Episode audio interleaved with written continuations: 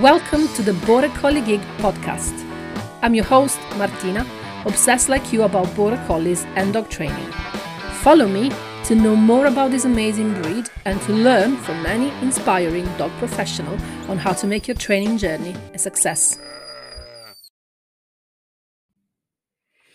Hello. So this episode is um it's been recorded last year. I think it was either September or October, something like this. I mean, most of the episodes you're listening now have been recorded last year, but uh, well, all of them actually. Um, but this was probably the first one I should have released um, this year. And the reason why I didn't is because it was very long and it needed a lot of editing. Um, not a lot of editing, but it needed some editing doing, and I just put it off. so, uh, finally, um, this episode with Hélène is going live. Um, I don't have all the links that she mentions in the episode. She hasn't sent them to me. Um, I'm not sure they're not ready yet. I've asked for them.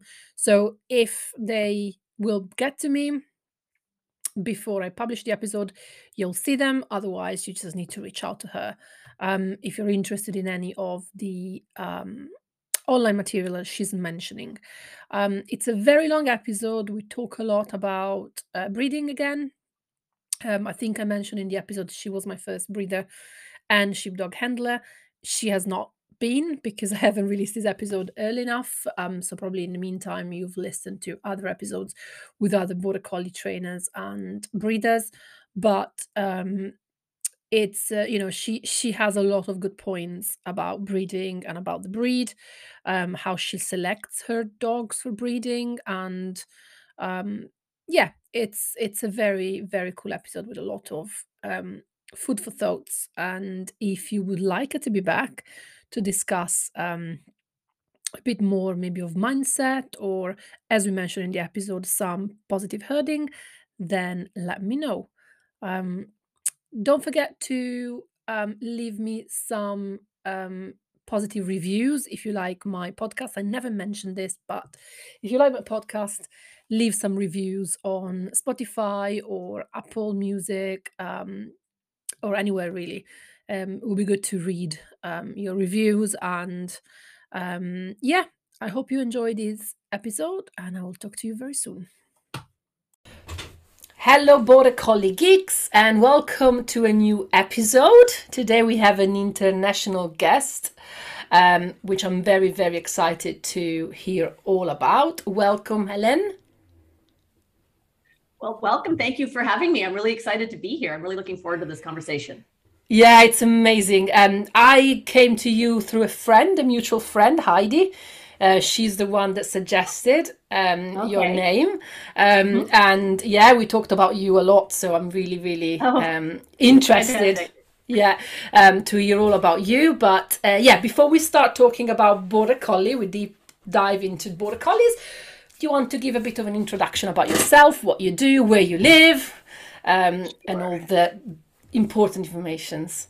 Okay, so um, let's see. In a nutshell, I have, so I live in uh, Kingston, Ontario, Canada, which is kind of the eastern side of Canada on a small um, sheep, working sheep farm.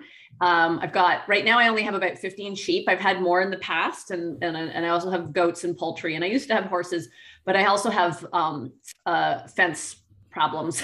and I have I actually have about 60 acres, which okay. is which is lovely. But um, I only have about 15 acres fenced, and I was and my sheep just kept free ranging onto my neighbor's property. So I've I've dialed it back a lot while we build up some more fencing to make the farm a little bit more functional. So I've just kept enough sheep to do some training with my dogs. Um, and then I hope to grow into uh, have a little bit more of a flock that will actually be kind of produce and start paying for itself rather than just being. I mean, it does through through the dog training, but actually like through you know, through the sheep themselves. Proper farming, um, yeah. Yeah, yeah. So I'd like to get uh, go down that rabbit hole. Um, uh, I got partway down it and had to back out. So uh, so I yeah. focus on other things right now. And um, I've been I've I got my first border collie. Um, gosh, it's been it's 34 years ago. This um, like this week actually. Um, and uh, I think that's right. No, 33, 1989. Okay. And um, I've just fell in love with the breed and I've had them ever since. I had just one dog for the first 14 years. And then I got, um, after he passed away, I got, I had a couple of others. I did a lot of rescue work. Then I bought another one who ended up being actually related to my first dog. I didn't know that when I bought her, but I got, I really I had always when when I bought Jake, he was working lines, uh, which meant nothing to me when I bought him. He was I just bought him from a local breeder who happens to be um, Amanda Milliken, who's one of the top working dog handlers and breeders and trainers in North America. Um, who she just happened to live down the road from me, so I didn't, you know, really recognize what I had when I bought him. Um, and she, um, although she was, I think, just getting going into this too at the time. But anyway, he was working bred, and I never got him on sheep. And so I promised myself that I would get my, I would, with my next dog, we would work sheep. And so when I bought my next dog, who I got from a different breeder in a different area, because I was living somewhere else at the time, um, that was my goal with her and it was really quite a joy when I got her pedigree and I discovered I didn't I at that point I didn't pay attention to pedigrees or anything. She just was a local breeder, went out, bought a puppy. I knew her, her dogs work sheep and she also offered to um, to train me. So it was just what I was looking for about 20 minutes from my house. So I bought Hannah and then turns out she was related to Jake, which was very special to me. So I had the opportunity to kind of through Hannah make that dream come true. Um, so yeah, so Hannah and I did uh, we did herding and we did agility and we got to um, she was an incredible dog. She was just one of those like perfect dogs. Um, we can talk more about this if you want, um, but uh, yeah, I believe very strongly we get the dogs we need, not necessarily the dogs we want. And at that point, what I needed was a dog who could take me on this journey and allow me to learn the skills, just to get and, and build my confidence. Um, so uh, she was incredible. She ended up being, um, you know, a master's level agility dog that we ended up qualifying for nationals and uh, an open trial. She took me all the way to open um, in herding. Uh, and so she was very accomplished. And she was just one of those rock solid dogs and didn't respond to my horrible trial nerves. like staying up for like the night before, puking, waking myself crazy hyperventilating as I walk out to the to the trial field, and she's just cool as a cucumber, posing for cameras to point at her. She was beautiful with big prick ears and, and a blue eye. Anyway, so she was fantastic. So she really got me hooked on the dog sports. And um, but I also found got ended up getting hung up with from because of all the mindset drama that I had. And that was a really good thing because I ended up discovering um, the importance of mindset. And fast forward 15, 16 years, uh, my main focus now is I'm, I'm a mindset performance coach for dog sports. Um, so that's, uh, that's kind of the Coles Notes version of how I got to where I am now. I also breed. and so right now I live with, I've got 14 border collies, um, which is a little more than I normally have but I've got a couple of older puppies that with COVID ended up being difficult to place. So I'm working on okay. that. So my ideal number is probably about eight. Um, and yep. uh, um, That's a good number. it is a good number, isn't it? And you can hear a little. I'm afraid I've got two youngsters having like a big wrestling match in the next room. So if you hear some thumping and yeah, banging, that's fine. You have that, and I have my 12 year old that is trying to reach the treats that I removed just before we started recording. Um, they are the top of a wardrobe behind the computer. So if I keep looking that way, and he's trying to climb the wardrobe at 12. So this is our life, unfortunately. yes, yes. You just it just you just roll with it. There's always something going on. yes, exactly. And I don't have cats at the moment, otherwise that will complicate the things. yeah, I had, to, I had to let go of having cats about eight dogs. Oh, I have two, but they're out of the room. Otherwise, they're going to be playing oh, mischiefs okay. around. Um, okay, so um, so yeah, so you've got fifteen collies plus other dogs, if I'm not wrong. 14. 14 border collies. Yeah, 14 border uh, collies. Two two Australian kelpies, and then I have two livestock guardian dogs that live out with my sheep. Uh, okay, right great. Yeah, because I suppose that there you have quite a few predators over there that We do. We do. Um, I've got, we've got around here, um, mostly coyotes and bush wolves, which are a cross between coyotes and timber wolves. Occasionally, very occasionally, we'll get a timber wolf come through, but the bush wolves are really the, the big problem. They're about 65 pounds. Um, my, my white dogs handle them very well uh, in terms of just, just their presence on the property. We just get bypassed. Um, Yeah. And then we have bears and foxes and the very occasional mountain lion. So I really have to, if anyone around here who doesn't have a really good predator system loses a lot of livestock. So Yeah. a predator defense system. So I have, I, but the white dogs are amazing for that. Ju- literally just having them on the property. Um, I've, I've, my neighbors have told me that they've stopped having problems. Like they're just their presence, Yeah. uh, really projects. So Yeah, Yeah, I, I, yeah, I, I come from Italy, um, and we have similar problems. You know, I live in the UK, but I come from Italy, and we we have problems now with wolves and bears sometimes, but mainly wolf. Um, Yeah. so the majority of people now have to have guardians. Um, Yeah. Otherwise, yeah, it, it's, it's, they are moving to parts where they've not used to be wolves before.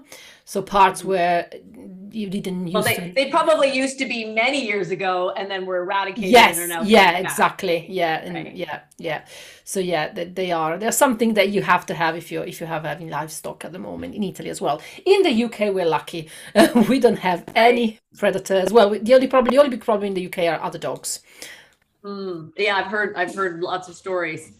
Yes. But uh, yeah, so so here you're yeah, I don't have I don't really have problems with other dogs, but I have I have to mind the pet predators. But they're pretty good. Um, like I said, my guardian dogs work really well, and I really like the idea of trying to live in in kind of in some kind of like agreement with nature. So I don't want mind, you know, the wolves and everything. I think it's pretty amazing, actually. Uh, yeah, it would be Uh, amazing to just, see just them stay for out, me. just stay out of my fenced areas and you can have the rest Yeah. um, and so you know we kind of find that kind of coexist coexistence in in a in a i don't know yeah that's what i'm working towards i don't like the Yeah. idea of having to eradicate or hunt or anything like that just build build good fences make good neighbors and that includes your against your the, the predators yeah, definitely, definitely.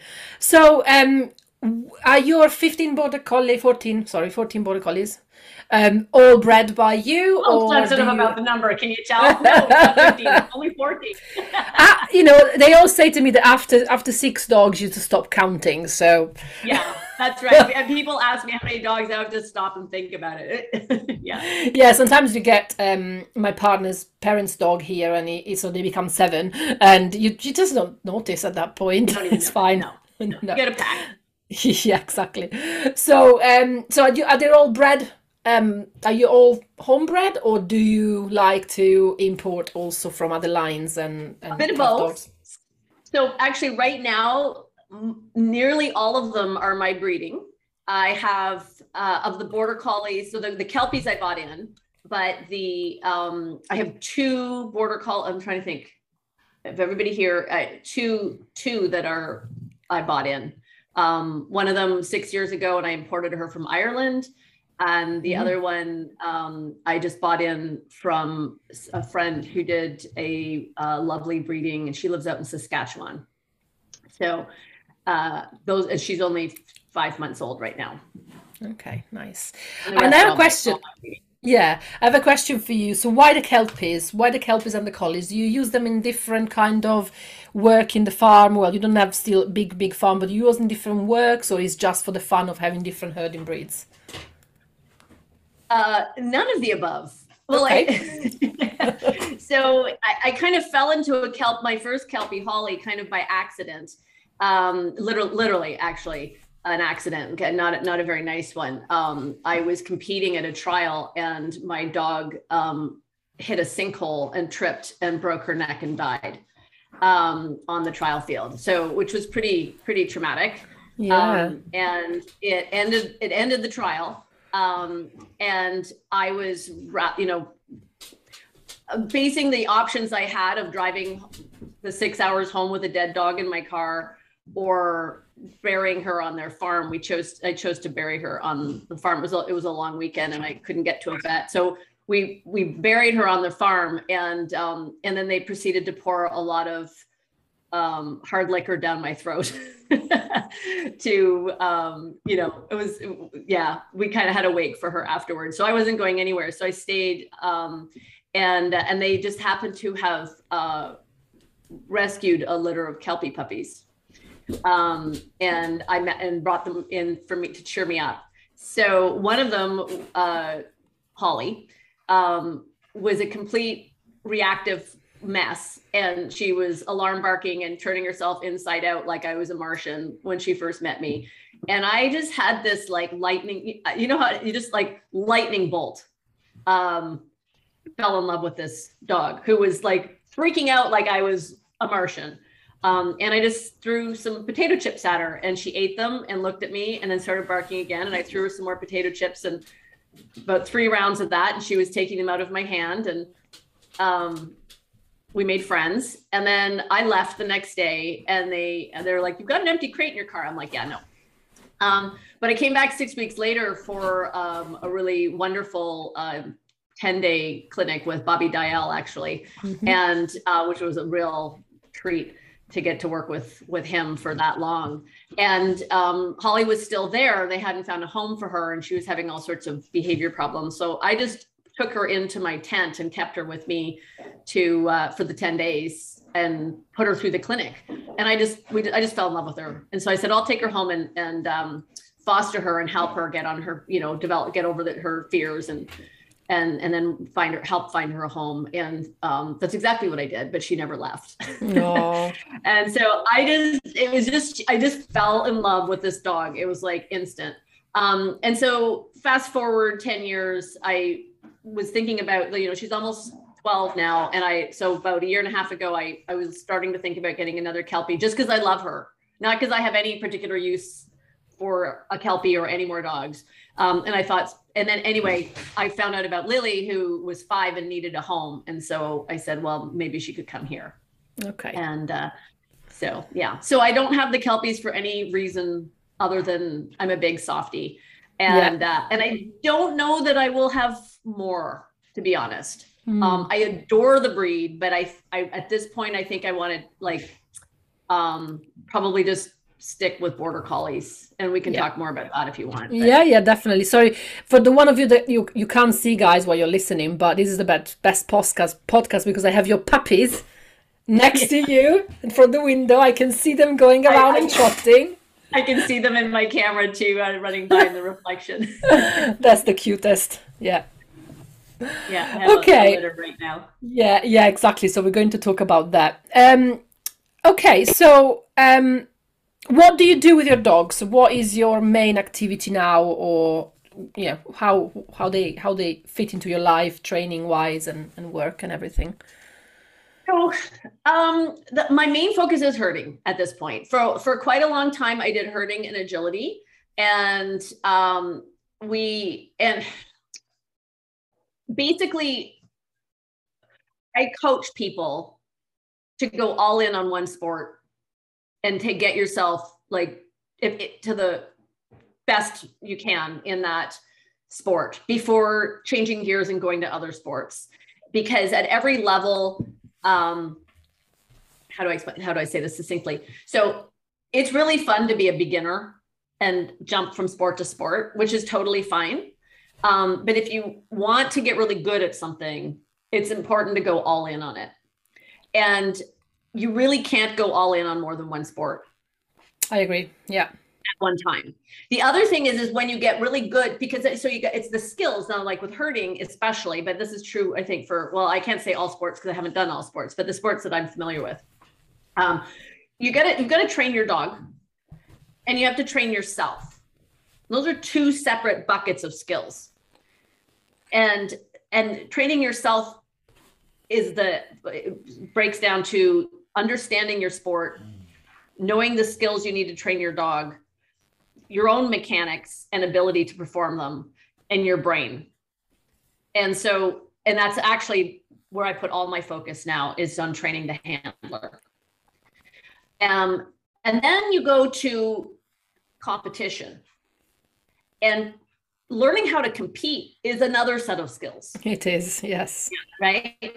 So you have all these steps that you need to go through if you want to become a really successful performance sports um, team with your dog. And when you're jumping around from sport to sport, you never really push your way because you hit these levels and they're really uncomfortable and they're hard and they're scary and they bring up all of your drama every time you go to the next level. It's much easier to switch and put your focus on something else. And I coach people on that. So I decided I'm like, I got to live that too. Right. I got to walk the walk. So I want to go all in on the herding and get really good on tra- how to train. So I, I've, I, I mean, I can handle a dog. I've, I've competed at open. I know how to run a dog. I know how to work a dog on a farm. Um, my competition skills are decent to a certain level. I've got a pretty good head on my shoulders now, but I haven't competed at really big trials. And so I know that's going to be another level. So I want to get there now. And I want to, and I have trained a couple of dogs from puppyhood through to open, but I've had a lot of help and I'm now doing it, especially because my focus is on trying to maintain as positive reinforcement based approach as I can, which means I don't really have a mentor who can just say, do this. I don't have a formula to follow. I have to create it myself. So I'm really working on that too. Um, and that, given that I also run a business and a farm, is 100% of my time. So yeah. I have put agility on a shelf. Um, and for other reasons, I'm happy to talk about um, arousal stuff as well. Uh, we can go down that rabbit hole. I have mm-hmm. lots to say about that. Um, but the main reason is I just have so much time and energy. And, and then I'm also, like I said, I run a business, I run a farm, and I have 14 dogs, more than 14 dogs to keep happy and take care of, and all the husbandry and, um, you know, just feeding is like an hour out of my day every day, um, yeah. you know, stuff like that. So yeah, so I'm kind of just a little bit limited in what I can do without, um, and do it well. I want to do it really yeah. well, right? So yeah. I'm looking, I'm looking to perform with excellence at this point. Yeah, I completely agree with you. I've done a bit the same. I started um, my my Abigail was one when I started getting in, so it was 16 years ago. Um, starting with sheepdog training, but herding, but then she wasn't a herding dog. She was a show sport line. Um, so it wasn't the best thing. So I tried obedience, stayed in obedience, and then I got Moss, um, which was my second dog, and I wanted to do obedience with him and herding, but herding was really difficult. So then we tried agility, and I did a bit of agility, and you do this and that. And now I actually gave up everything to focus completely on detection training. wow, so it, I think that's yeah. so cool. I love that. I love that. So you do that yeah. with your border collies as well as your tollers. Yeah, so the tollers are my partner's training dogs, are her dogs, so she trains them, and I train uh, my border collies. Yes, so my six-year-old jock, he um, he loved agility and he loved obedience, but arousal was a big problem, and I just didn't like to see that in him. Um, he would hurt himself easily. Um, mm-hmm. and I decided to give up for that reason. I didn't want to train him every day to keep his arousal down, and he was getting himself into a situation that I didn't like. So we decided to stop agility. Um, obedience, well, it's, that's a big another chapter because um, in the I moved to the UK, and here the obedience is completely different and I don't really enjoy it. And recently, we decided to start detection training because my partner is training to become a, a wildlife detection handler. So wow. I decided to join with my colleagues. But yeah, I agree with you that it's in a if if you if you have you know if you have all your head into one thing then everything is driven towards that which is not actually the detection is not something that you will pick you know naturally for a border collie because you see more especially in the uk other type of breeds. Um, and i have a podcast that we talk about this um, that has come out. But um, you know it's it's like it's concentrating. I'm reading detection i'm listening detection i'm watching detection i'm training yeah. detection so everything is about that at the moment and that allow me to completely immerse myself into a mindset to train that specific thing. So, and I don't even do tricks training anymore with my dogs. I don't even do because all my focus now is that, and that allow me to actually improve much quicker and and yeah, just just concentrate on that. You don't have to split your brain in a lot of little things, and then yeah, exactly, exactly. And I, I for for anybody listening, um, I just want to make it clear that I I don't think there's anything wrong with no, doing no, lots no. of different sports. I think it's great. And often we, we need to do all the different sports to find what really lights our fire. But when we when we were like, I want to do one, I remember like years ago, I was like, I'm like, I'm getting a new dog and I'm gonna do you know, I'm gonna do herding and agility and tricks and detection yeah. or, or, you know, or like search and rescue and this and this and this and, and and people are just shaking their heads at me and i'm like i was like the ever anybody right but the reality which is which is fine i think it's wonderful to explore all those things but when you decide hey i want to get really good at something then you got to yeah. go all in yeah. And and the other thing is when you go all in and you get to that like master level, the next sport you switch to, if you if you choose to, will go so much faster because like I was saying, you have all those different skills, right? So you have your dog skills and then you have your human skills, you have your trial skills, you have your brain management skills. Well, if you get the man the brain management skills nailed down, that will work on all sports you get yeah. your trial man- skills other than understanding the rules and everything but just like how how to compete that set of skills nailed down you've got that for all sports. You nail down your your understanding of training. You've got that for all sports. Yeah. So yeah. then when you switch sports all you have to focus us on is knowing the skills you have to teach your dog and knowing what sport specific skills you need to teach yourself. So you go from having to train f- four buckets to full down to one bucket probably the half full because your your foundation stuff is going to be the same in probably across the board.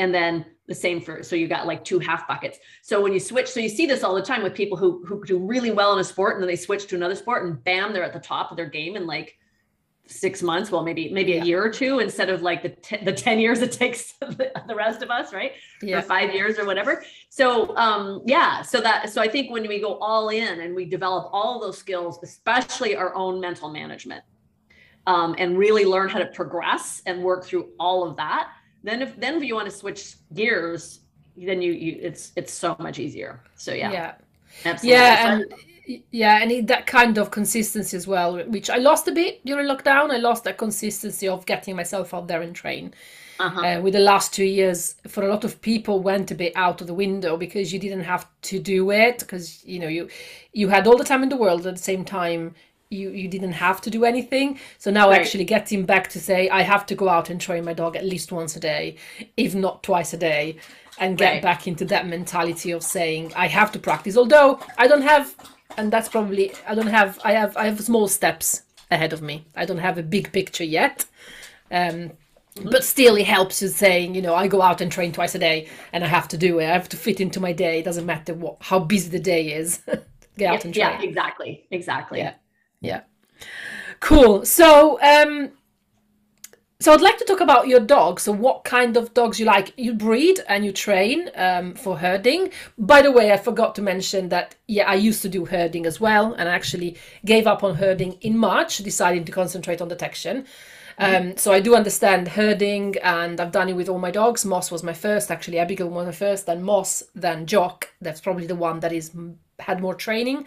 Um, Tay did a tiny bit, my two-year-old, uh, but again, I decided to give up because I didn't have very you know off i didn't have access to sheep that easy and i just wanted to concentrate on one thing at least for a good long time um, right. but you do herding so i suppose that i'd like to to hear about your dogs what lines they are if you want to chat about their lines because i'm very much into geeking and nerding about pedigrees. Excellent, excellent. and what kind of dogs you like, what kind of dogs you like to breed, and you know what you have at the moment in your in your project. Because I suppose when you have been breeding for a long time, there is a project behind it. That is something that you've been hundred percent building. And it's it's interesting. You said you've been you said commented breeding a long time. I'm like I haven't been breeding a long time. I'm like okay. Oh, actually, it's been ten years.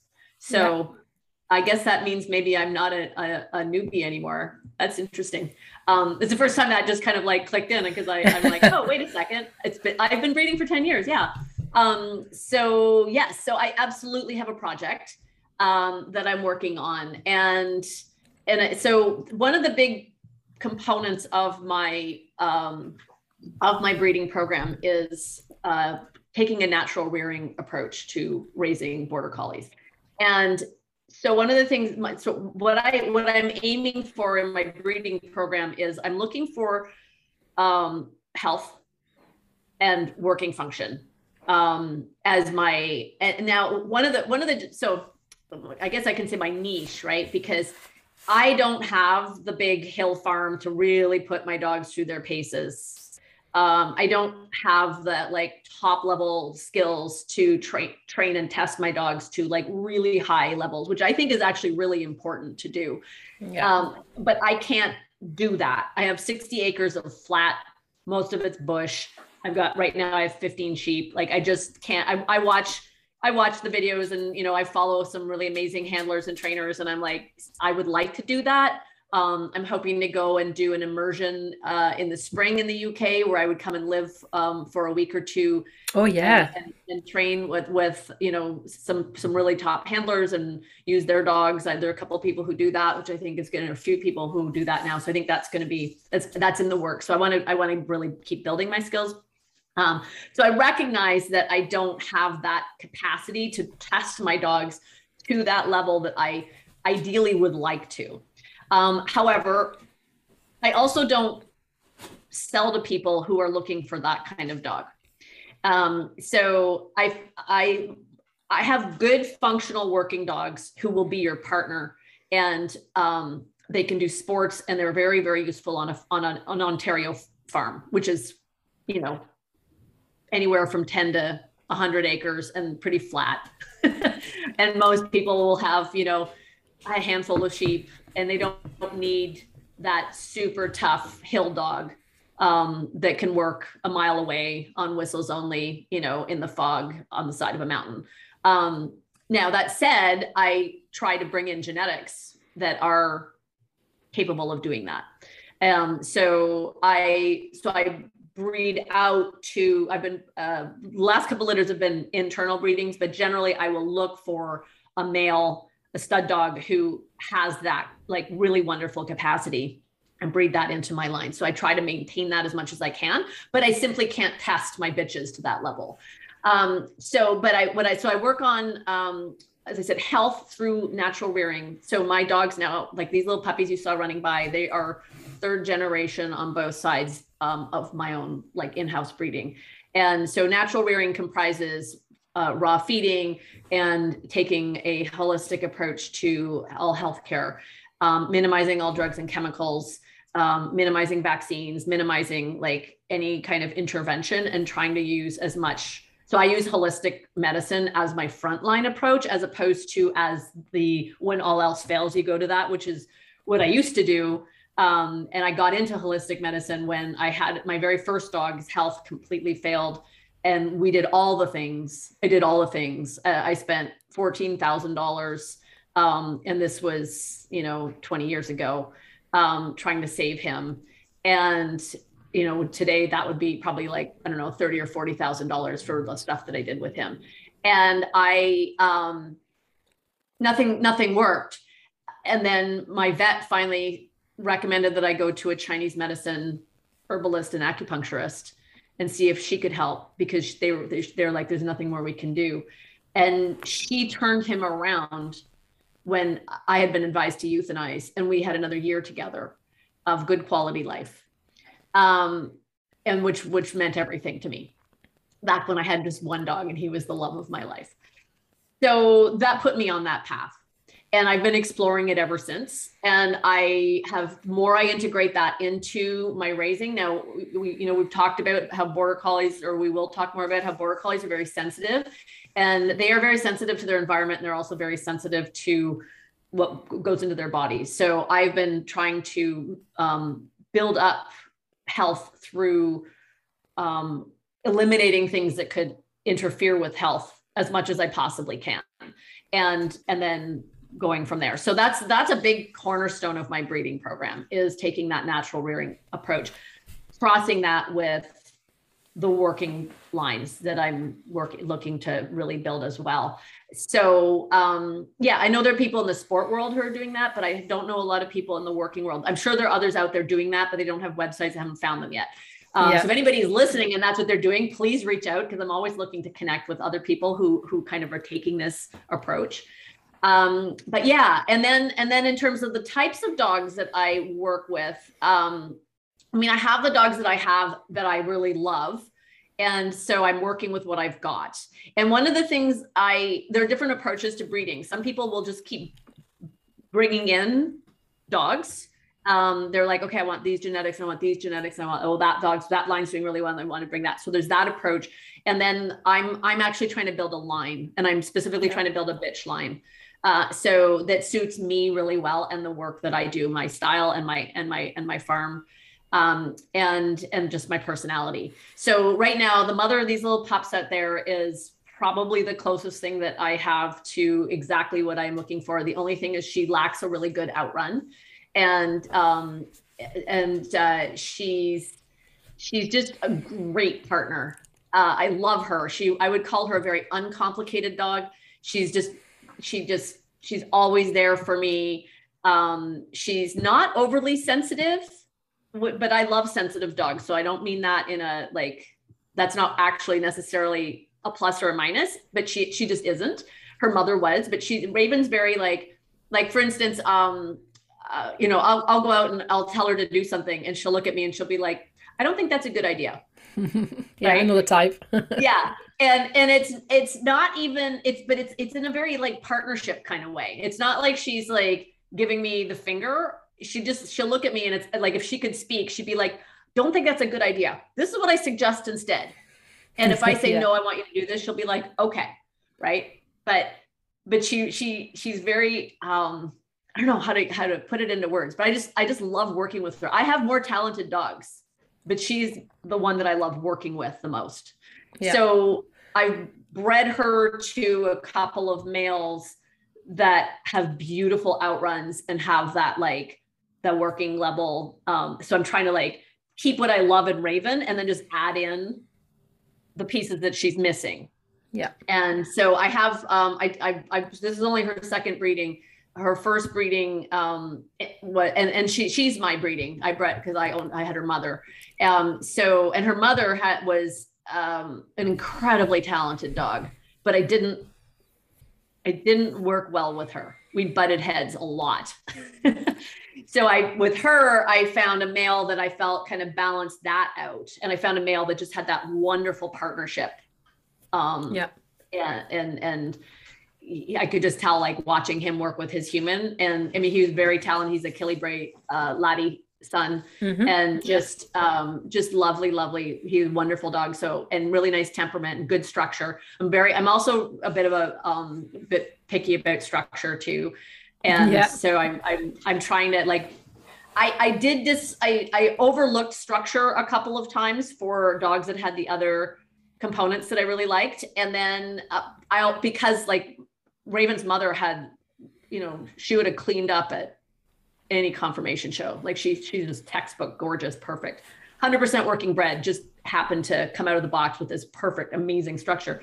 Um, and so I kind of dropped that criteria and then um, ended up with some puppies that uh, I wasn't as happy with their structure. The more I learn about structure, the more I think it's actually really quite important uh, not to the extreme of making that the top priority. And that's, um, I think we get into trouble. We get into trouble whenever we breed for any particular singular trait, right? So you're always looking for that balance.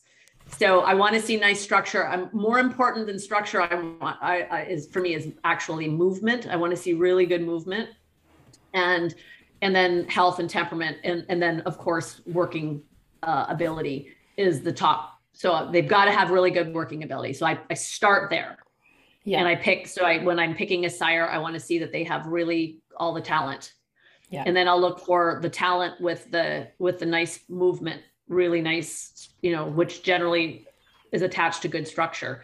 And then I get to know the dog. So I, and usually I'll, I'll pick that from the trial field, right? I'll watch dogs work. I'll be like, oh, I really like how that dog works. I love their pace. I love their thoughtfulness. I love how biddable they are. And you can really tell when you watch on a trial field like how hard is the is the handler at the post standing on the brakes the whole time and like having to like rein their their dog in or is is the dog really working in partnership? And the, you know you, you can really see that when you when you watch a lot of this. So i i'll watch for that. I'm like i really like how that dog works with their human.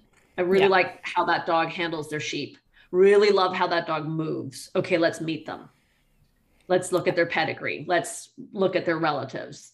Um, and then and then i go from there and then I'll look at look at how does does that what are then I then I want to know what are the weaknesses, what are the challenges, what are the health problems, how does that match with my with my bitch? Yeah, and is it easy to find health tested working dogs?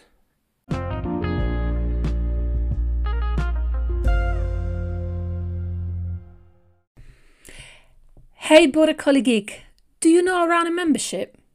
It's called the Collie Club, the online academy. And from only £31.50 per month, you get access to me, your coach, on a Facebook group.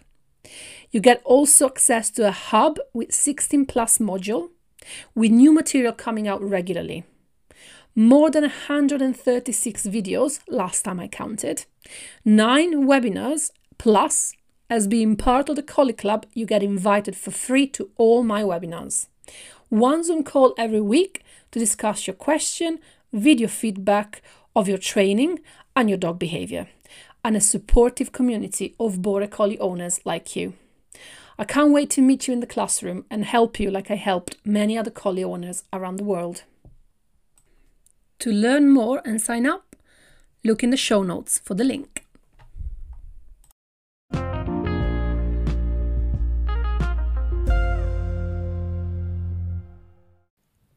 No, it's becoming more popular.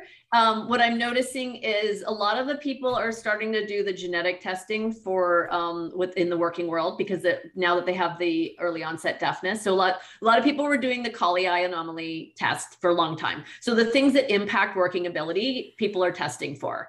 Um, so people were testing for collie eye. I think that was actually becoming mandatory if you wanted to be able to, you know, you had to prove that your dog had been tested and was clear if you were to get any kind of um I don't know if they do that now. I don't think they do.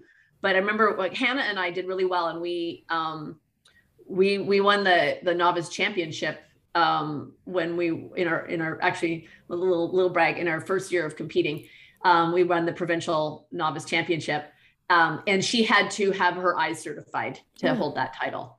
Um, so so there's that awareness in the working world, and now that wisdom's come out with uh, with the early onset deafness test, um, because going blind and going deaf are pretty much game change. Uh, you know, uh, yeah. Um, uh, they, that ends that ends their career. Career, yeah, definitely. Career stoppers for a working border collie. So those are the things people worry about. They don't tend to worry about hips um, they don't tend to worry about um, other health problems that I don't think you really can test much for anyway, like epilepsy, like there's no test for that. So really yeah. those are the issues, right? There's eyes, ears, seizures and hips are yeah. and, and now more and more we're seeing um, the o, uh, OCD in the OCD. shoulders, but yeah. yeah. Um, but that I we can't test for that and nobody knows if it's genetic or not. There's that's hotly debated. Um, and there's surgery for that. So it's also not, it's not career ending. Um, it's expensive. It's like five thousand dollars, but you can get mm-hmm. it done mm-hmm. on your young dog, and it will have a long career. Um, so, so people are doing the career-ending testing more and more now. Um, yeah. I have not required the test. I, I have done it on my own. On my, you know, I'll get my bitch all tested unless there's something I'm really worried about. I'll I won't require it of the male. I have paid for testing in a male that I wanted um, if, if, you know, like when I had a bitch who was a carrier or something, I was like, okay, I, I'll pay for the genetic testing before I breed to this dog.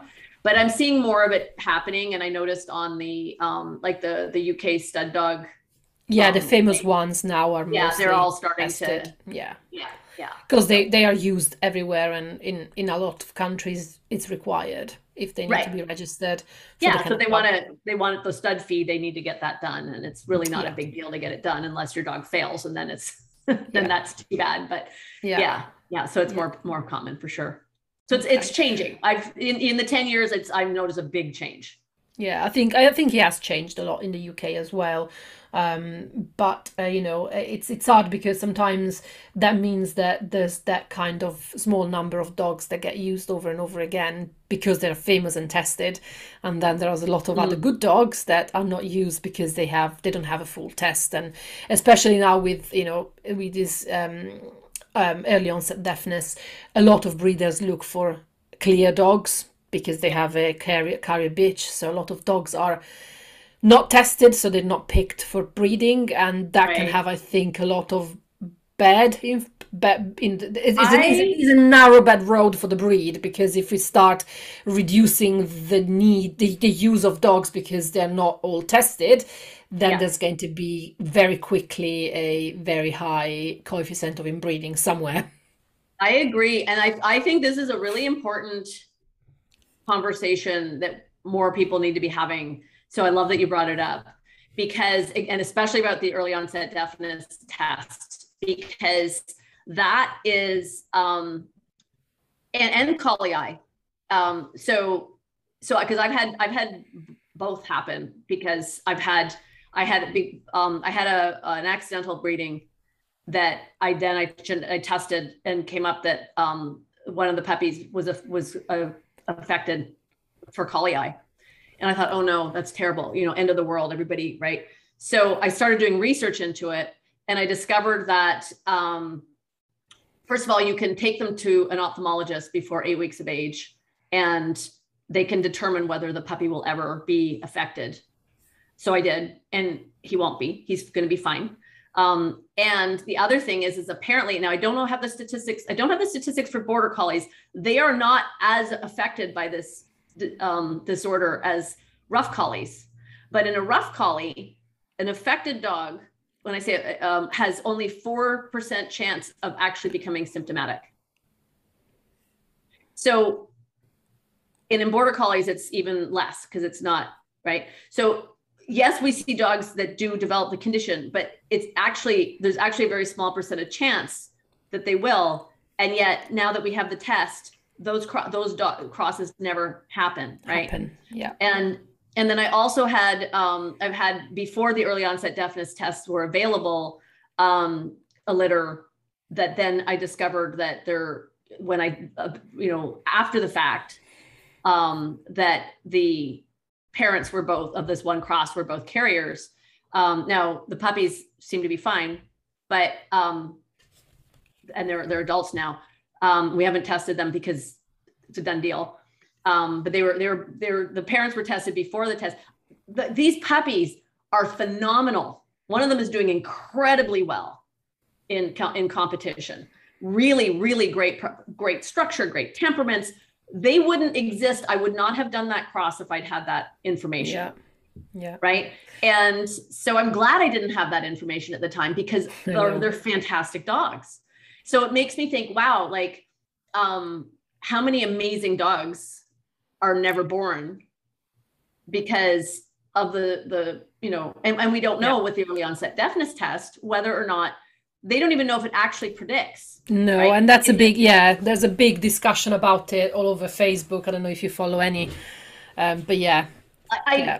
a little bit. I generally avoid most of these yeah. conversations because I got to keep my head on straight, and not not second guess myself too you know, know, all day long, which was which happens when you start getting reading, following all the arguments. But yeah, yeah, I, I did. I have done a little bit of research into it, and I'm like, oh, this they're they're testing for these markers and the markers are not necessarily a clear indicator or predictor of deafness. They're just a there's a correlation, but there's no scientific data to suggest a causal causal relationship.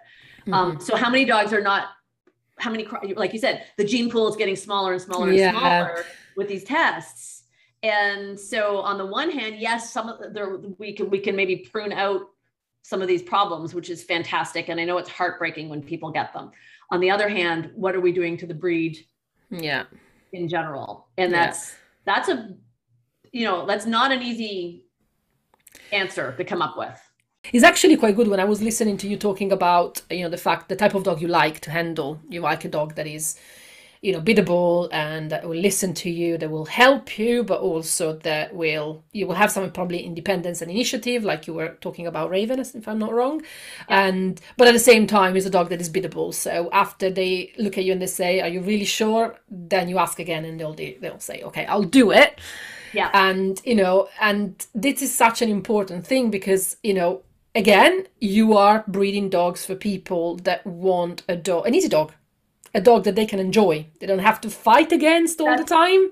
Exactly, and that's that is actually very much um, part my part of my thinking process because I'm like, who comes to me? Sport people, um, pet people, and I do have I have put a couple of my dog. People are not coming to me for for high level trial dogs. They're just not uh, in herding. Uh, agility, yes, but not in herding. Um, but uh, and they're not coming to me for you know their really big ranch where their dogs are going to be working 10 hours a day and have need all that super grit and power. Um, i do i do have a couple of dogs in um, you know well i do have one actually on a big uh, one puppy on a big working farm. Um, but generally speaking it's situations like what i've got here. And if i am going to sell to a farmer they don't generally have the training skills to deal to deal with a really hard-headed, really intense, really pushy dog. Um, that kind of a dog is just going to be a headache for them. So a dog like Raven, who maybe isn't, uh, you know, she, she's pretty, she's, you know, she's, she's a talented bitch. I don't, I don't want to talk her down in any way.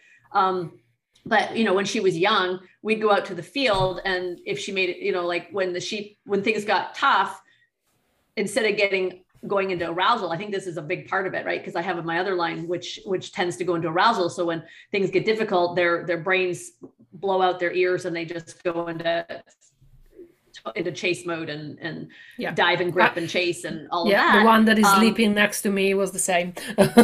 yeah, yeah, and that that you know, and I, I love my dogs that are like that too. But Raven, when things got difficult, would would lie down and so I could I could work with her without any training on her. So at seven months of age, I'd be like, "Hey, Ray, do you want to come help me do something?" She's like, "Sure, I'm all in. What do you want?" And that that's basically always her answer. I'm all in. What do you want? I'm all in. What do you want? She that's her standard answer to anything I ask. Um, and so from seven months of age, because because I had a, an easy stop on her, I could take her out. And if the sheep if it got hard, difficult, she'd just lie down, and then I'd be like, "Okay, let's do this." She'd be like, "Okay." I'll walk, I'd walk up to her and I'd help her. And so that's a dog that a novice can handle really well. And yeah. and she's a good enough dog that she could do all the work on my farm. Um, and she can um, take you to probably a pretty good intermediate level. And that's who I sell to. Um, so I really love that about her. Now I would love to have that, but a dog who could take me a little bit further because now I'm you know looking i have my sights set at the next level of competing and so on. Um, so i'm trying to breed her breed that into her but i really love that. So when i get a litter out of her I, I spend a lot of time playing with the puppies and like who's the most like raven in these respects? And then let's hope that you got the the outrun gene too. But yeah i love that that just like i'm all in. What do you want? And, yeah. and that's that's makes up for so much in in terms of like if she's lacking it anywhere else we can just we'll just figure that out. So in your experience did you find that what you see um, when you're training with sheep does then transfer into sport or pet life? Oh absolutely. Yeah absolutely. I find a dog who does does stock work um first of all in terms of pet life they're it's like it switches a flip uh, flips a switch in them. You've probably seen that in your dogs where suddenly they just kind of feel more at home in their skin in the world anywhere you go. Um, and they're just it just brings it creates a level of confidence and ease in the dog um, like nothing else that i've done with a dog can create. They just you know, you can take a dog who, like even Holly, my Kelpie, I said she was super reactive and fearful about everything. Um, I did do a lot of just let her run hard in big fields and get a lot of that, like that stuff out of her nervous system because she'd spent the first year of her life in a horse stall in total in solitary confinement. So she really was pretty much still a lot going on that I had to to kind of rehab. Um, but I also put her on stock, and she just came into her own and just became so you know when i first brought her home she was afraid of like signposts and garbage bags and bicycles and cars and it, eh, like i couldn't walk her down the block. Um, and it's not all from the stock work but i think that really helped a lot. Yeah. Uh, but but the more you train them the more they just become comfortable in their skin. And then that just translates to it translates to um, in in in terms of pet companionship a dog who is just so much easier and more relaxed wherever you take them they're also incre- become incredibly obedient which makes it really easy to take them off leash and then you can take them hiking and do more stuff with them which then leads to them being more calm and confident, right? So there's this like positive spiral upwards. And then yeah. if you take that into other sports, you have a dog that you've already got a really strong partnership with that's very feels very confident and comfortable in its in their skin and who listens really well and who also and this is maybe I don't know one of the most if not the most important side benefit they have um, a really solid optimal arousal as their default so they manage their arousal really, really well. Um, and so, which is, and I might get in trouble for saying this, kind of the opposite that happens in, in the agility world a lot of the time because yeah, of how I do agree. Yeah. How most people train agility. And that was something that I didn't realize because I used to do both sports. And, and then I, I started when I started really going on, on the herding, I, I, had again people who come to me are generally sport people, um, and so I was having people coming with their really successful agility dogs, and the dogs were totally out of control on sheep. And I, um, one of the things that I noticed, I had, I was working, I was working somebody else's dog, and she was with me, so I had her like linked to my arm, and we were kind of like working her dog out in the field, and it was actually, you know, a dog doing working bred dog. Um, but she did a lot of sports with this dog, and then the dog got to the um, was running around being a little, you know, doing the circling and all that sort of stuff, and then came to balance and kind of stopped at balance and um and just held it. It was beautiful. She just was beautiful, and I was like, you know, that was really good. And her owner immediately went, yes, and the dog exploded in and started yeah. ripping the sheet right? Yeah. and it's because she she was used to she would her re, the reinforcement would be to like scream and yell and and you know go into that super high pitched voice and pull out a tug toy and play tug. So re, so when the dog does something right then they then it, they their brains would explode into this high arousal.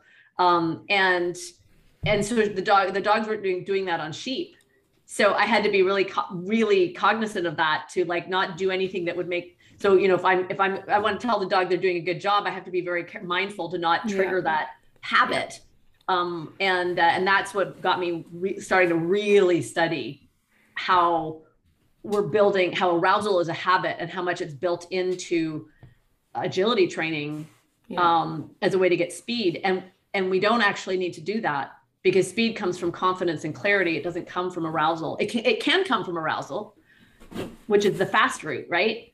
You can get speed like that with arousal but then you get all the fallout that comes with it. You get all the off courses and you get all the knock bars and you get all the you, you know the biting and the spinning and the barking and the you know going after the judge and leaving the ring to chase another dog and all of that arousal stuff yeah. um, is the fallout of using arousal to get speed.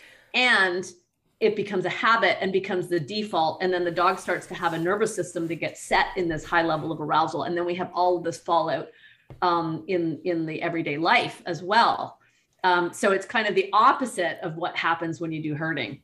Yeah, um, I agree with you completely on this. Yeah, I've seen it in my dogs.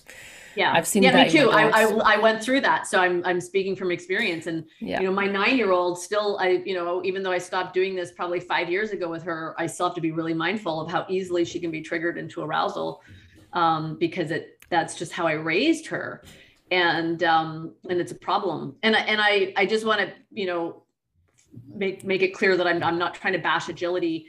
Um, I don't think it's inherent in the sport. I think it's it's how it's trained, and it can yeah. be trained differently, and people can Definitely. get the same results without using all the arousal. It may take a little longer, and it may take a little more thinking. Um, but yeah, I think I think yeah, I, I, think agility. That's one of my projects. That's what I why I put agility on the shelf for a while because I was like, that if I go back to it, I'm going to go down the rabbit hole of just like I'm trying to figure out how to train herding fundamentally from a positive reinforcement based approach, which I'm happy to talk about there too, because um, I also still bring in a lot of traditional stuff um, I've gone back and forth on that. We could do another episode just on that because we've yeah, not we talked could. about yeah we've not yeah. talked about herding on the on the podcast much. I have a couple of people that will come on the podcast to talk about it, local people that I'm going to talk with. But yeah, we can do an yeah. episode on that. That would be interesting. Yeah, I'd be. I'd love to. Because um, that that requires its own episode, I think. I, would agree. Yeah, it's not something I can succinctly wrap up in, yeah. in like five minutes. Um, but if I when I go back to agility, if I go back to agility, my project will be to figure out how to train it without arousal. And, and there are people out there who are doing that already. And I'm yeah. I'll just figure it out so I don't have to. That's my goal. I'm like, please keep going. That's awesome. Love your work. Let's I'm right. I'm all there. Um, because it's not something I actually really want to um to figure out. But if I go back to agility, I'm going to have to figure out how to do that. Um, and I, I've, I've made some inroads and I have my my approach, but I haven't taken it all the way yet. So yeah. Yeah, I found with Jock, for example, um, I think Jock on, on sheep is a dog that is easily, you, you can take him into a field of sheep tomorrow, not sheep for ages, and he will still listen and do what I ask him to do. Not precise, not for competition, but if I need to move sheep from one field to the other and drive them up to a gate, he will do it for me. But um, he has the issue with arousal. And when he was younger, I had to control a lot my voice because as soon as my voice goes a bit higher, then um, he goes into agility mode and that means yeah. faster and faster and faster and faster because yeah. when i was running agility even though i didn't train it shouting at him but you know you i'm always behind him. I have to send him away from me and keep telling him to keep going and teaching running contacts. There's a lot of always keep going keep going run run run and you know and and go go go and tunnel tunnel tunnel and all that. And right. um, as soon as my voice went a bit like rushed then he will start rushing on sheep as well. Mm-hmm. and i can see how that if I ever A6 now, if I ever go back training with sheep with him, if I'm lucky to get some land and some sheep at some point soon in life, um, because he's getting a bit older now, he's got all the basics, but I would have to go back to really retrain possibly all my cues and all my everything to just try and keep keep him yeah. calm because yeah. it, it, does get into arousal that way. And talking with the trainer that is going to be actually a guest on my podcast, an amazing trainer we have in the UK, um, talking to him as well, you know, he does think is coming from that part yeah. of his life. Um, because, yeah, yeah. And you, and you can't have that arousal and detection work either, right?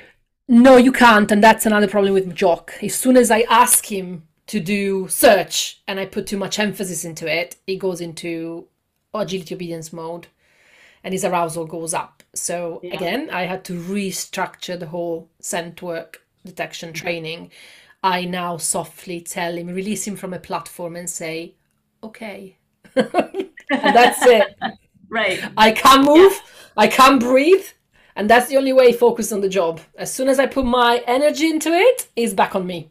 Mm-hmm. waiting for me to do something very exciting.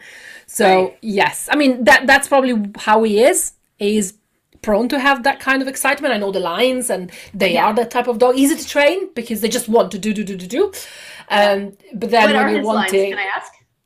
So he's a trust your art. So he's got um, Dewi Tweed behind, and he's got um, the old trust your art lines, which are amazing for sport. They are those lines are everywhere in the sport, both agility okay. and obedience in Europe. Yeah. Um, so he's got Astra Pepper behind him. Astra Ghost, and then he has is Borodale Gas, which is national and international uh, supreme champion.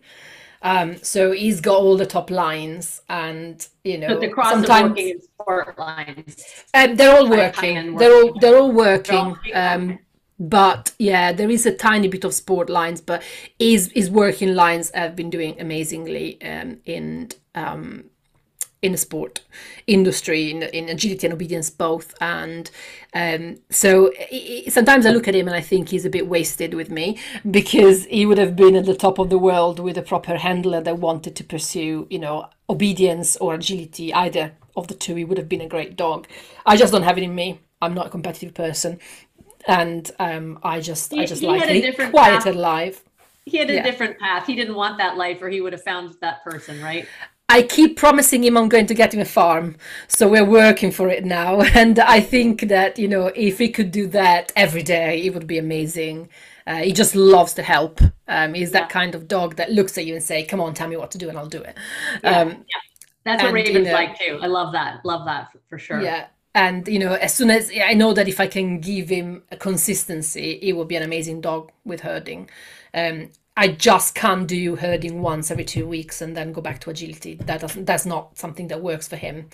Um, and it might be that with the detection that has calmed him down a bit in the type of rela- working relationship we have.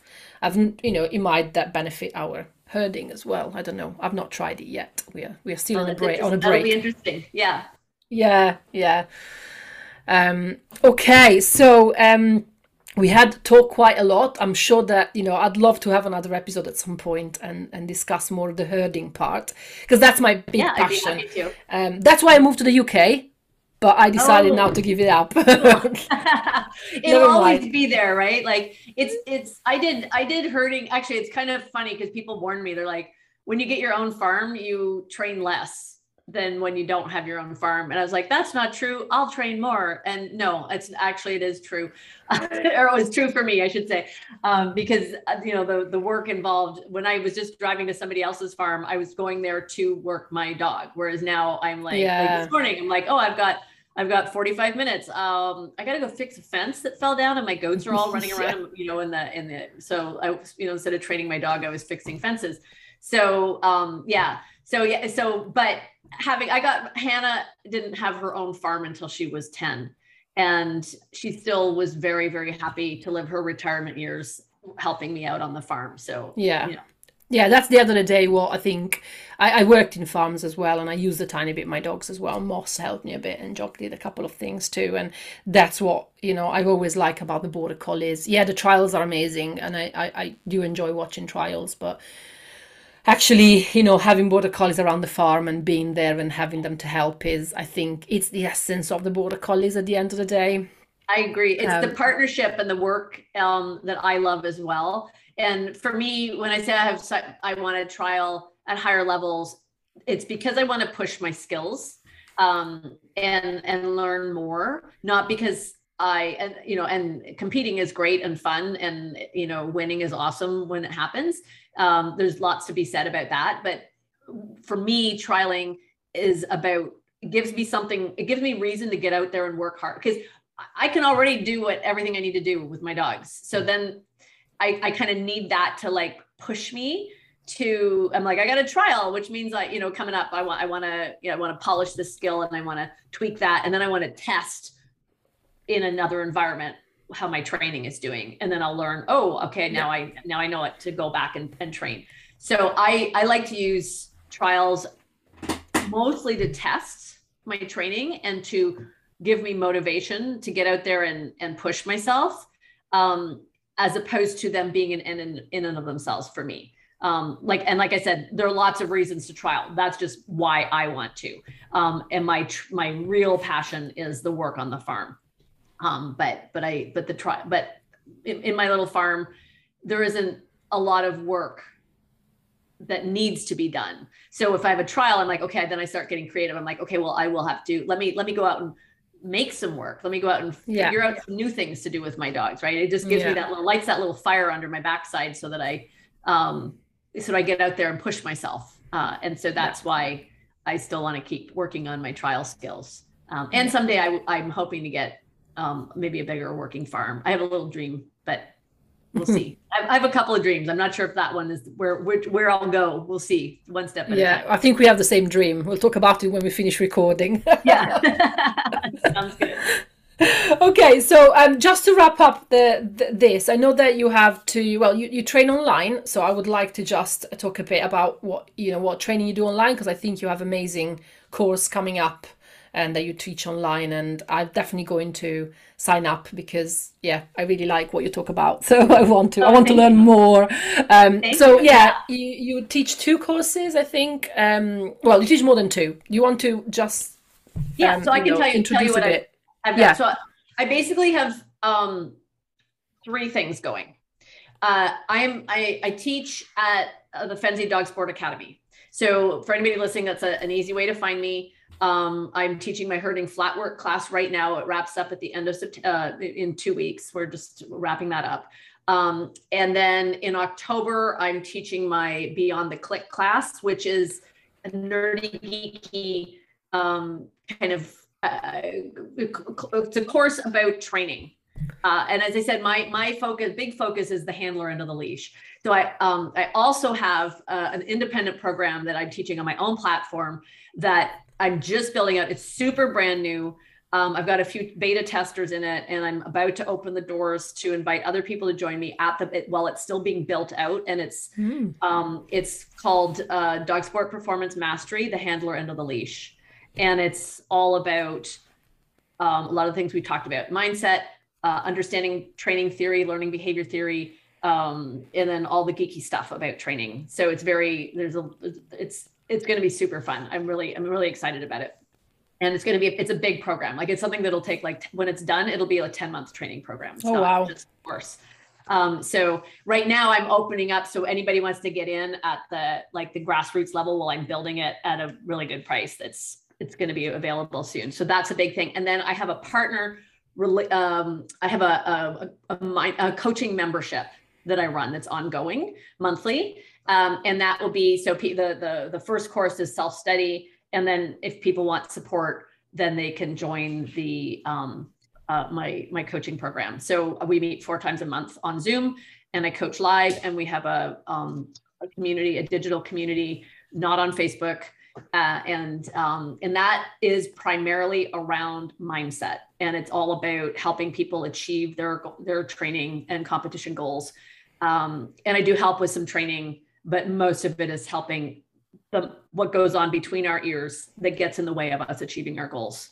Um, yeah. And I, am super proud of that program. I've been running it for a couple of years now. And then at FDSA in the spring, I'll have two more courses. I have, and these are the ones you wanted me to talk about because you didn't know about the other ones, I think. Just um, because I'm not competition have, material anymore. yeah, yeah. Um, but but it, yeah, it's, it's uh, and I'm I'm not really that focused. Most of the people I work with are people like you who are just really passionate trainers um, yeah. not necessarily high level competitors, but really passionate trainers who are really trying to push and grow and and and achieve their goals, whether they're competition or like you, you know, getting your detection work really nailed down and stuff, and then just finding that you're getting, you know, kind of hung up in your head and or or in your skills and not making the progress you want. Um, and so on that respect, the other two courses I have, so that's all that's all that I do. I help people get over their challenges when they work towards their goals. But optimal arousal is the course for people who are struggling with dogs that go into over arousal and that's becoming a real problem in their training or they want to avoid that becoming a problem in their training yeah um, and and the other course is success with sensitive dogs and interestingly they're actually two sides of the same coin because uh, typically we think of sensitive dogs as um, those dogs who like shut down and quit and are slow and sticky um, and the the the optimal arousal course gets people who have dogs that get like really worked up and and go like the other, but they're they're actually dogs that are slow and sticky and shut down and quit are actually in over arousal.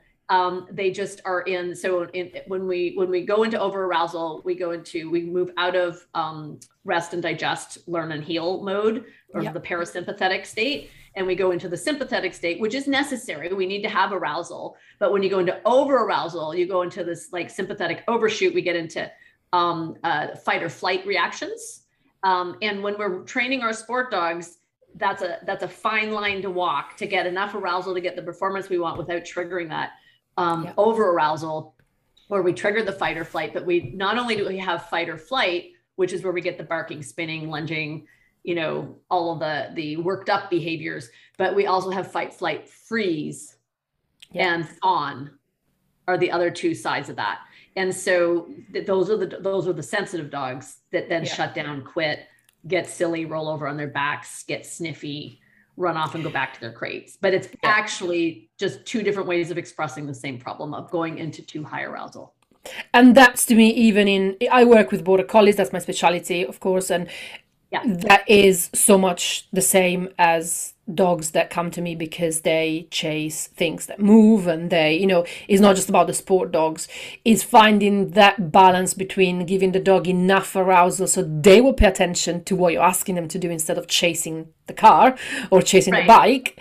Yeah but at the same time you know and being able to stay in that state where the dog is still able to listen but there is enough arousal so they pick you instead of the bike that is going past Yes. Yes. it- yeah, it's, it's exactly. and, and it's it's so hard when you're teaching that especially to people that have never done sport before uh, with their Mm. dogs because all all i can all i see around nowadays with with with pet training is calm teach calm teach the dog to be calm the dog Mm, yeah. the border collies are not born calm so Yeah. you can teach as much as you want but the arousal is going to come up out eventually and when it comes out you don't know what to do with it so you have to teach in arousal so that you teach them to control that state of arousal. And you ra- you make such an important point and and i've also like I, I call it the goldilocks syndrome like too hot too cold just right? And so you you know a lot there it was like too hot like we talked about earlier in a, a lot of the agility training where there's like way too much arousal. And then now the pendulums for a lot of people swinging the other way where they want everybody to be super calm and and that's not what a border collie is and Nope. so when you ca- try and clamp down on a border collie and have and, and i see this a lot too is the other end of the spectrum is super trying to have total control over the dog right and and trying to have you know the dog be able to sit perfectly still and be able to hold you know do all the impulse control and stuff then you're gonna have a dog that's gonna their brains are gonna explode as well Yeah. Um they these dogs are meant to move. They're meant to move Yeah. fast. And our job is to channel that in in productive ways not put the brakes on and not jack it up right? So we want to we want to kind of like find that balance. And like you said it's hard and it's a real art and it takes time and it takes um, and that's where the mindset stuff is so important because we can get ourselves all caught up in a lot of mental drama about like am i good enough? Uh, you know um eh, like my dog's embarrassing me instead of just like learning how to stay neutral ourselves so that we can then make the really good decisions and, and support our Yeah. dogs when they need Yeah, definitely, definitely. Amazing. So we are going to put all the links about these things we talked about on the show notes. Yeah, so that can Yeah, people can reach can out and. Mhm. yeah, so people can reach out and you know and and get in touch with you and and and learn because I think they're amazing, amazing things to learn. I'll I'll look into all of that myself. Amazing. Um, thank you very much. Um, we probably have another three hours to talk about things, me and you, but we'll try to break so it down and Yeah. and do Yeah. and do it in different episodes. And um, yeah, that was that was really good. Well, thank you so much for having me. I really enjoyed this conversation. I look forward to future. If you want me back on the on the podcast, great. But I'm just looking forward to you know more chats in general. Yeah. I think we, we Yeah. have a, a lot to talk about for sure. That'll be great. Definitely. Thank you. Thank you.